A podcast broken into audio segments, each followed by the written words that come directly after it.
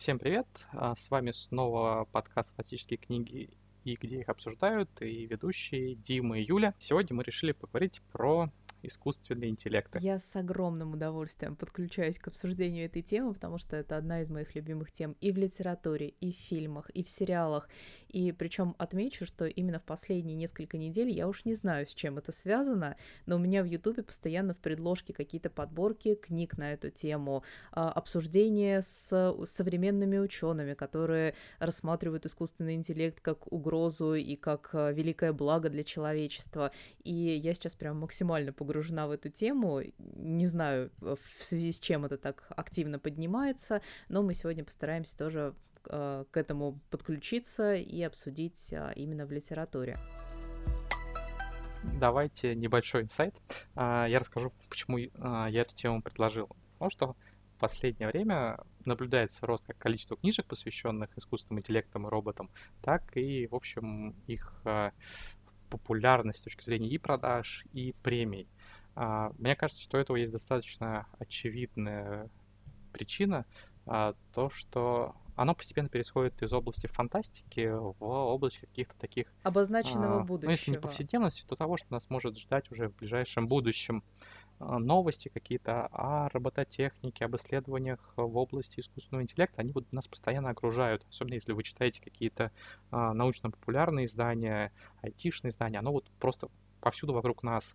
И э, это способно повышать интерес к м, произведениям, в том числе фантастическим, которые этому посвящены. То есть вот как бывает экранизации подстегивают интерес к... Также вот информационное поле, когда его заполняет космос, то и книжек про космос становится больше. Сейчас много про э, искусственный интеллект и роботы говорится, поэтому мне кажется, что и растет количество и популярность этих книжек. Но я думаю, что нам, как всегда, стоит начать немножечко с ретроспективы, буквально в двух словах скажем, с чего началось наше знакомство, какие первые работы можно обозначить, и мне здесь не очень хочется углубляться в какие-то дебри и говорить, что первые исследования, вернее, первые размышления там, о человеческом разуме с механической точки зрения появились еще в семнадцатом, получается, веке, но мы говорим больше про современность и... Ну, теоретически, по-моему, а... даже у древних греков что-то было такое по поводу... Ну, это, знаешь, со- совсем уже уходить, ну, да, будем говорить сегодня про современность. Будем говорить про современность. И я для себя, наверное, главной книгой, да и, в принципе, для многих современных читателей, авторов, обозначила бы, конечно же, Айзека Азимова и его «Я робот». Ну, как минимум, потому что там сформулированы эти знаменитые три закона робототехники, которыми все пользуются, все на них основываются. Причем это тот случай, когда три закона из литературы вымышленные пришли и в реальную жизнь, и, мне кажется, хорошо бы их и дальше придерживаться. При этом самое интересное в этих законах то, что они а, имеют в себе много изъянов, которые, собственно, сам Азимов активно и эксплуатировал, да. Выводя из них различные сложные, неожиданные ситуации, где эти законы по тем или иным причинам давали сбои, что служило источником конфликта или проблем, с которыми сталкивались герои. И обычно у него справлялись Азимов, такой достаточно оптимистичный, оптимистичный писатель, фантаст. Да. А у меня же, наверное, в личной э, книжной истории знакомство с искусственным интеллектом, хотя я его еще для себя тогда так не определяла, состоялось с книги Филиппа Дика, которая называется «Мечтают ли андроиды об электроовцах» или «Снятся ли андроидам электроовцы», что мне больше нравится вот второй вариант перевода, потому что он больше подходит а, происходящему в книге. И а, как раз вот данную книгу я бы, наверное, там лет через десять, а может быть уже и сейчас, советовала изучать в школе, чтобы понимать... А, что может происходить с искусственным интеллектом, где проходит та грань отличия человеческого разума от искусственного интеллекта. Ну и, в общем-то, эту тему мы сегодня еще затронем. Ну и хотя бы на эту тему задумываться. Хотя бы задумываться, что... да.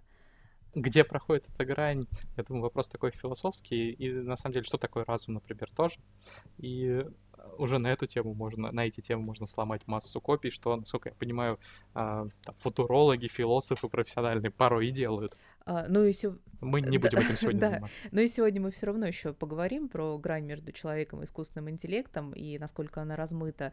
Но вот для меня это было настоящее открытие, что Я впервые Филиппа Дика читала, наверное, лет в двенадцать-тринадцать, и это для меня было именно первое столкновение с тем, что выглядит как человек, действует как человек, но, по сути, человеком не является. И до сих пор я эту книгу просто обожаю и считаю ее очень-очень важной для всей фантастики в целом. Как у тебя, Дим? Ну, она, да, она, она во многом предвосхитила еще и киберпанк, так что... ее статус, безусловно, не вызывает вопрос. У меня, на самом деле, какие-то такие самые запоминающиеся роботы из детства, они скорее киношные. Это, во-первых, ар два дэ два и Трипио из «Звездных войн», закадычная вот эта парочка, и Терминатор, вот тоже такой образ, который... Я вот мне въелся просто в память, когда я только первый раз его увидел. Именно эти персонажи мне в первую очередь в голову приходят, когда пытаюсь порыться в памяти и разобраться, с какими роботами я в первую очередь знакомился. Того же Азимова я читал уже достаточно осмысленно, когда по-настоящему любил фантастику, что лет, наверное, в шестнадцать-семнадцать, э, то есть осознанно там, нашел его, прочитал и «Я робота», и «Академию». Причем, мне кажется, «Я робота» я прочитал после того, как посмотрел фильм «Двухсотлетний человек», волшебнейшее кино, очень трогательное, красивое. Такого, что я взял какую-то книжку и зачитался роботами в детстве, потому что такого, по-моему, не было. Ну, то есть я книжки про них уже начал читать, ну, так, в ряду всей прочей фантастики. Ну, и говоря в целом про э, искусственный интеллект и использование этой темы в научной фантастике, э, как правило, есть несколько определенных э, ролей, которые отводятся искусственному интеллекту, которые можно обозначить, но немножечко их расшифровать, э, потому что ничего принципиально нового, по сути, писатели не изобретают. Используется э, либо паттерн... Э, как... когда искусственный интеллект является, представляет собой угрозу и является врагом человечества, либо же это помощник, и как-то он дополняет и помогает функционировать человечеству, либо же это искусственный интеллект в виде главного героя. Какая у тебя любимая тема, и вот, не знаю, про что тебе интереснее всего читать?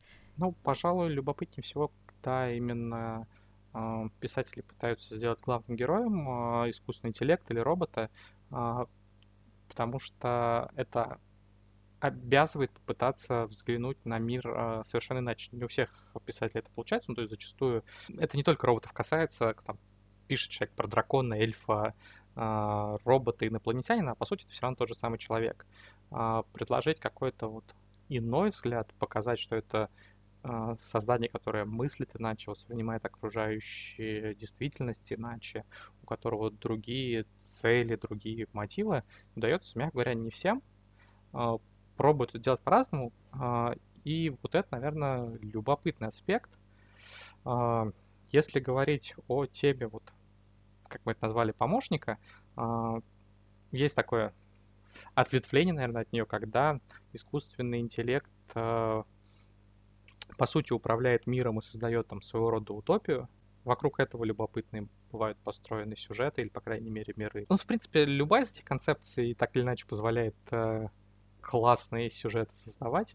Но немножко обидно, что какие-то рамки уже созданы, и чего-то принципиального нового, да, редко кому удается выдумать в этом, на этой ниве. Но мне вот из этих трех тем э, нравится тоже, естественно, главный герой. Ты, в принципе, все правильно очень рассказал, что э, очень интересно взглянуть на мир глазами, можно сказать, принципиально нового существа, или хотя бы попытаться это сделать. Но, с другой стороны, я очень люблю и тему враг-угроза, ну, в принципе, как и все метали... милитаристическое, наверное, милитаристическую фантастику, мне это очень по душе. Здесь же мне хочется привести два интересных примера, которые не совсем с новой стороны раскрывают точку зрения искусственного интеллекта, но это интересные литературные именно примеры. Во-первых, это «Автостопом по галактике», где с юмористической точки зрения показывается искусственный интеллект, и вот здесь его можно назвать, с одной стороны, помощником человечества, но с другой стороны, если вы читали эту книгу, вы прекрасно понимаете, что это совершенно особенная роль. Там, допустим, есть компьютер, который величиной с планету, и это искусственный интеллект, которого, у которого всего одна цель — найти вопрос, на который бы уже существовал ответ, вопрос жизни, вселенной и всего такого очень расплывчатый, очень забавный. И второй пример, который, на котором мне тоже хочется остановиться, я думаю, что я сегодня еще его затрону, это «Песни Гипериона» Дэна Симмонса. Это одна из моих любимых научно-фантастических серий, потому что в, этом, в этой серии очень здорово раскрываются истоки создания искусственного интеллекта, принципы его работы, почему он функционирует, как он функционирует и, естественно, какую угрозу или не угрозу он вообще вызывает. И вот «Песни Гипериона», ну, я сегодня еще в советах обязательно этого коснусь и затрону. И я думаю, что нам стоит еще перейти к теме более реальной, которую мы тоже сегодня немножечко уже коснулись, и поговорить о том, становится ли фантастика про роботов, про искусственные интеллекты нашей реальностью, что уже очевидно, и как разработки в этих областях, в свою очередь, влияют на фантастику.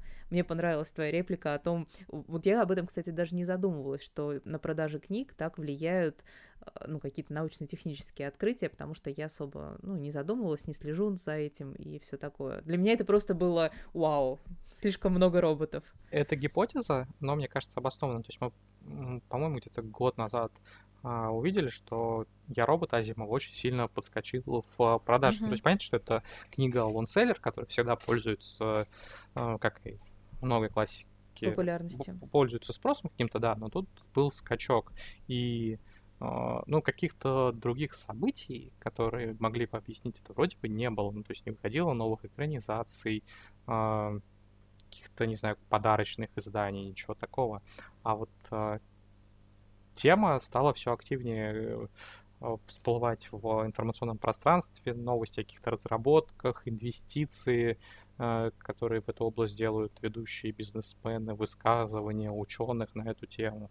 Uh, иначе, я думаю, что это вызывало большой интерес, поэтому это гипотеза, но мне кажется, что очень uh, обоснованная, и подозреваю, это касается не только робототехники. Ну вот там в прошлом году, когда нас настигла uh, пандемия, в принципе, книжки, которые так или иначе посвящены эпидемиям, uh, концам света различным, постапокалипсисам, uh, многие из них uh, стали пользоваться больше популярностью, чем до этого, так что то, что происходит uh, в реальном мире, конечно, достаточно сильно влияет на и интерес читателей, и на то, о чем пишут э, авторы. Насколько я могу судить, э, те авторы, которые занимаются темой роботов или искусственного интеллекта, они, конечно, достаточно внимательно следят за тем, что происходит. Э, и, может быть, не какие-то непосредственно разработки, но дискуссия, которая вокруг них ведется, вот то, о чем мы, например, говорили, там, где грань э, между э, роботом, который э, просто выполняет свою функцию, и уже э, полноценным существом со своими э, интересами, со свободой воли. Э, можно ли использовать вот э, этого самого робота, если у него уже появилась свобода воли, то есть не превращаемся ли мы, создавая себе таких а, помощников, а, по сути, новых рабовладельцев. Вот а, какие-то этические вопросы, которые возникают вокруг этих разработок, они зачастую служат а, источником либо идеи, либо вдохновения для создания произведений. Мне кажется, здесь можно еще в том, что тема про искусственный интеллект становится все более популярной, выделить еще как бы две таких причины. Первая из них — это активная эм... набирание популярности у популяризаторов науки, ну, возьмем того же Илона Маска, который очень доступно там где-нибудь в своем Твиттере рассказывает про очередное техническое открытие, и это абсолютно для каждого, и многие за Илоном Маском, допустим, следят не как за ученым, там, открывателем, техником и бизнесменом, а как за медийной личностью, которая может и выкинуть какую-нибудь там штучку веселую. Кстати, Илон Маск, извини, что немножко перебиваю, это как раз яркий пример такого взаимного обогащения фантастики и реальности, потому что он не раз говорил, что среди книг, которые, в принципе, сделали его тем человеком, который он есть, была как раз фантастика, и, если не ошибаюсь, он отмечает из фантастических произведений прежде всего «Автостопом по галактике» и «Академию» Айзека Азимова. В свою очередь, то, что он делает сейчас и уже вдохновляет писателей, я думаю, что будет впоследствии ни один писатель, который сейчас, может быть, подросток, напишет что-то там через десять, пятнадцать, двадцать лет, говорит, что я это сделал благодаря тому, что увидел, как Илон Маск выводит человека снова там к Луне, к Марсу и так далее и тому подобное. Но мне вот очень нравится, что тема э, научная становится все более доступной. То есть мы ежегодно слышим про то, что начинаются туристические рейсы на Луну, и пусть они еще совершенно недоступны. Ну, Луну пока не начинаются, а, пока речь идет только об суб- суборбитальных полетах. А, ну и о том, что выводят на орбиту э, корабли. Ну, Безос и Брэнсон, да. Они на суборбитальные полеты пока нацелились, там девяносто сто угу. километров, по-моему, над Землей, это как раз вот вроде как считается грань между э, там, где начинается космос, если я не ошибаюсь. Но мы не будем пока, пока вот это затрагивать там с финансовой точки зрения и с какой-то э, углубляться в эту тему, просто это становится все более реально, то есть я не представляю себе, что пятьдесят лет назад человек мог подумать э, о том, что он куда-то выше полетов самолета сможет отправиться. А я, кстати, поспорю, мне, ну, судя по фантастике, по крайней мере, как раз э, мы, мы, э, мы мечтали от, об отстали... этом. Мы, силь, мы сильно отстали от того, что прогнозировали, потому что э, если там, оглянуться на то, что писали тот же Азимов, э, Кларк, Хайнлайн, то к началу двадцать первого века мы уже должны были и роботов вокруг себя иметь, помощников полноценных, разумных, и летать э, не то что к Луне, а к границам Солнечной системы, колонизировать другие планеты. В этом а я бы с тобой поспорила... Как раз подостали. Я бы с тобой поспорила на эту тему, потому что я всегда считала, что эти писатели...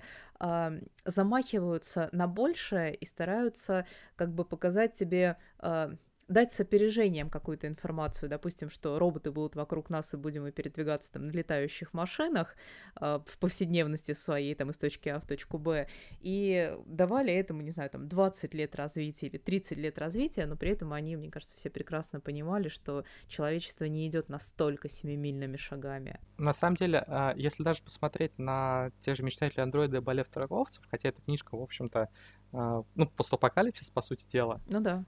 Но даже в ней человечество уже и космос освоило, и искусственный интеллект полноценный создал, хотя эта книжка отнюдь не такая оптимистичная, как те, что писал, например, Азимов. Потому что нет, мне кажется, фантасты прошлого, они так были более оптимистично настроены по поводу того, чего мы достигнем к на, на, там, двадцатым годам двадцать первого века. Но мне кажется, вообще весь двадцатый век именно в фантастике был гораздо более оптимистично настроен, в принципе, на все. То есть даже если кто-то писал антиутопии, ну, не знаю, можно ли к этому отнести, мечтают ли андроиды об электроовцах, но...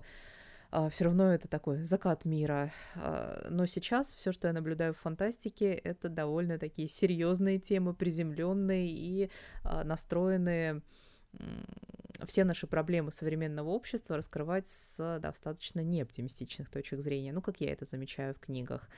И я думаю, что здесь самое время поговорить про искусственный интеллект и степень его угрозы для человечества. У нас прям такая глобальная тема. Ну, я на самом деле скажу здесь просто. Не считаю, что я прям активно слежу за какими-то серьезными научными достижениями, но при этом я думаю, что пока искусственный интеллект находится под колпаком у человека, и он не осознает себя как личность, то есть искусственный интеллект не определяет себя как «я», творю, думаю, имею и решаю, все вполне в рамках допустимого, и особенной угрозы он не представляет. Но вот как это не допустить, его самоосознание, я не представляю. Мне кажется, что а, наиболее, ну, скажем так, сценарий там, восстания машин а-ля Терминатор, мне кажется, маловероятным. А, мне кажется, что с точки зрения вот, угрозы человечеству наиболее вероятно, что в какой-то момент мы просто начнем с, там, сливаться с машинами, в том смысле, что переносить свое сознание в них, э, сам человек станет кибернизироваться. И не исключено, что просто человек, как вот, то, что мы сейчас понимаем, он понятие само это изменится. Вот с этой точки зрения, мне кажется, что это такая относительная угроза, э, но вот она... наиболее реалистично, более реалистично, чем то, что э, искусственный интеллект подумает, что э, люди представляют для него угрозу, а фигану-ка я по ним там ядерными э,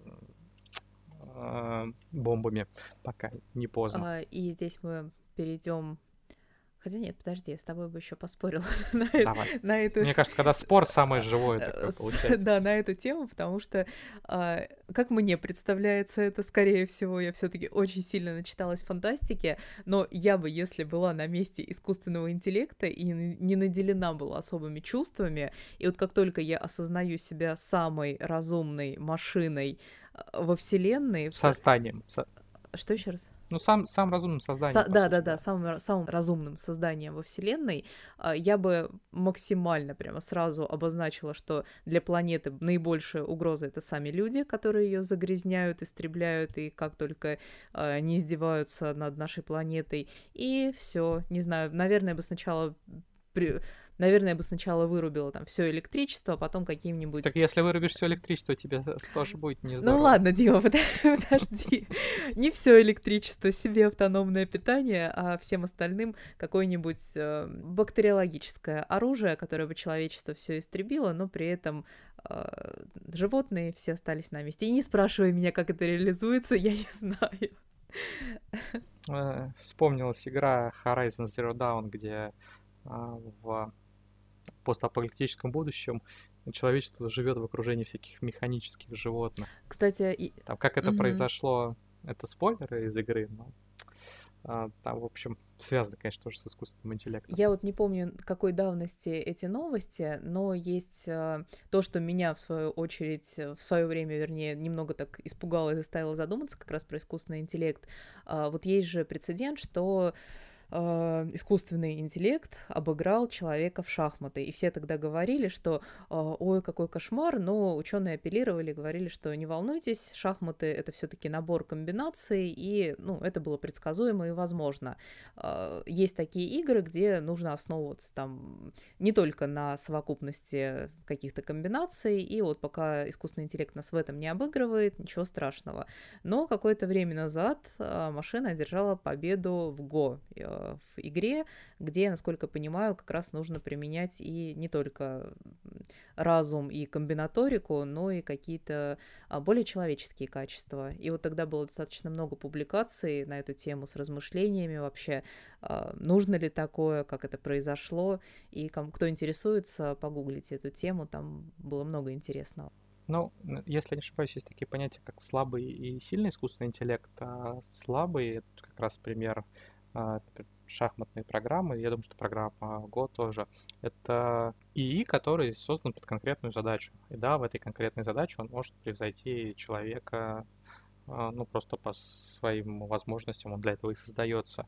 А сильный искусственный интеллект — это уже как раз тот, что обладает самосознанием. И от одного до другого шаг все-таки очень большой, то, что мы уже создаем, и думаю, этого будет гораздо больше искусственных интеллектов, которые под конкретные задачи заточены и превосходят в нем человека.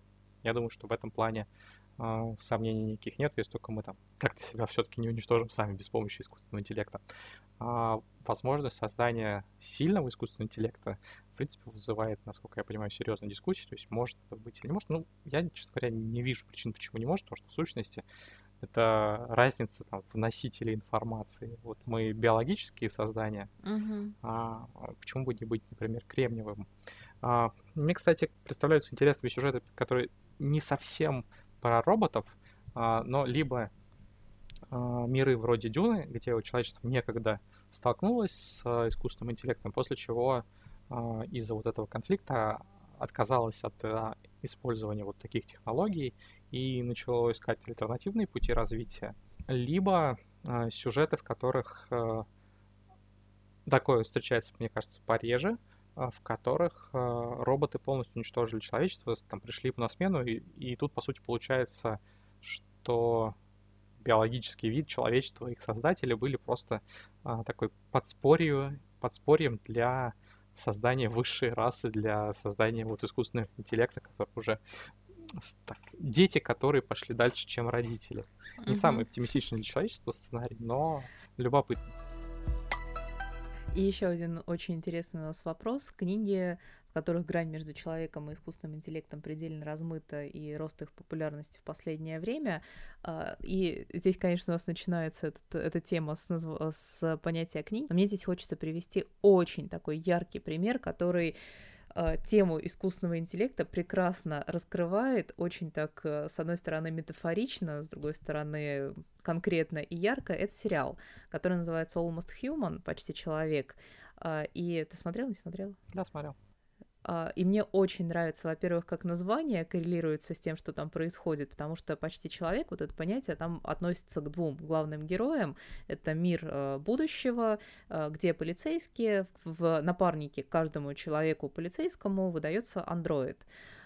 И вот так получается, что главный герой, который человек, он попадает, ну, там, в сложную перестрелку, или на бомбе он там подорвался, но смысл в том, что ему заменили и некоторые органы, и нога у него там кибернетическая, и, по сути, он становится киборгом. И в напарнике к нему попадает андроид, который из списанной партии, и списали их, в свою очередь, из-за того, что они были, ну, слишком человечными, слишком они подавали признаки не сопротивления, как бы это сказать, независимости. И вот получается, что один почти человек и другой почти человек. И вот как они взаимодействуют, как они там ведут расследование, очень-очень интересно. Там, кстати, и... местами именно человечность проявляет скорее андроид, андроид чем... Да, в том там... и дело. Герой Карла Урбана, если не ошибаюсь, вот он там uh-huh. такой э, достаточно классический ну, там... полицейский одиночка, который... Суровый военный.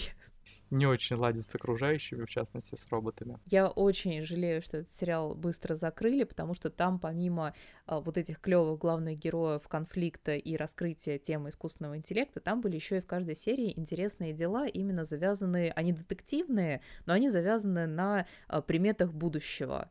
То есть, не знаю, кто-нибудь там перебил всех андроидов, или вот как раз тема рабовладения ими, вот это все там раскрывалось. Вот, так что я прям советую. А, такая все-таки более классическая история, где там человек плюс роботы и их взаимоотношения, ну, то есть напоминающие тоже, например, того же «Я робота».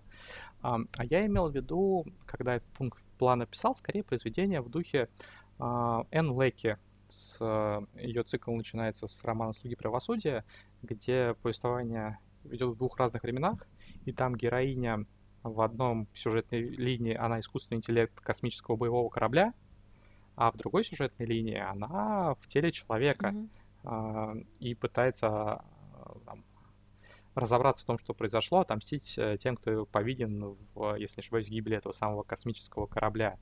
То есть тут вот один персонаж выступает сразу в двух ипостасях, и мы видим э, там, картину с точки зрения вот по сути, разных созданий в какой-то степени, потому что очевидно, что у человека и у космического корабля и разные нужды, и разные возможности в мире. Там другой яркий пример — это из mm-hmm. «Детей времени», который, в общем-то, роман не про искусственный интеллект или роботов.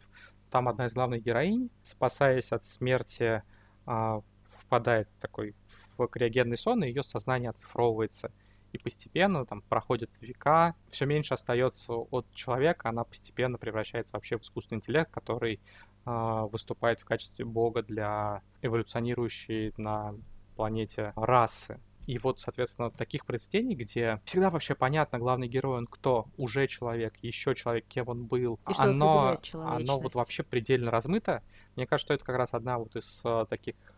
Э, тем, которые фантастика сейчас активнее всего, особенно западно, использует, уже не столько какое-то взаимоотношение там чистого робота вот, и человека, потому что все-таки на эту тему очень много было и снято, и написано, и сказано, а скорее вот тем вот этой пограничности, где проходит грань. Может быть, она вообще настолько мала, что не стоит о ней и всерьез рассуждать. И разум mm-hmm. просто переходит из одного состояния в другое. У нас сейчас э, будет выходить, э, вернее, начало цикла э, «Мы легион», э, «Мы Боб». Там главный герой — это современный успешный ай ти-бизнесмен, который продал свою компанию и собирался наслаждаться тем, что заработал. Отправился первым делом на фестиваль фантастики, где его сбила машина. Вот. И он э, пробуждается спустя сто семнадцать лет. Где ему говорят, что, в общем, слепок его сознания уже уничтожен, он теперь существует, вернее, не слепок, а вот его замороженная версия уничтожена, что он теперь существует только в качестве цифровой проекции, и его собираются использовать, если он, конечно, пройдет испытания, для того, чтобы исследовать э, уже космос, он будет таким искусственным интеллектом э, космического корабля. Причем, если очень многие испытуемые, вот, которые в свое время тоже их сознание были сохранены, они не выдерживают, они сходят с ума. А он достаточно легко управляется, то есть он, во-первых, так, по жизни очень жизнерадостный и оптимистичный, а во-вторых, он на фантастике вырос, и вот он, для него это все а, какое-то естественное. И он очень легко переходит вот из этого состояния «я был человеком» к а, «я искусственный интеллект», который, у которого есть новые возможности, который мечтал о том, чтобы когда-нибудь полететь в космос, а теперь он это может делать. Он может создавать там собственные различные версии, копии, а, у которых вскоре обретают собственные личности, отличные, отличающийся от вот, первозданной, и он, и он сам себе задает вопрос, а тот ли я Боб, который был в свое время, или я уже другое создание.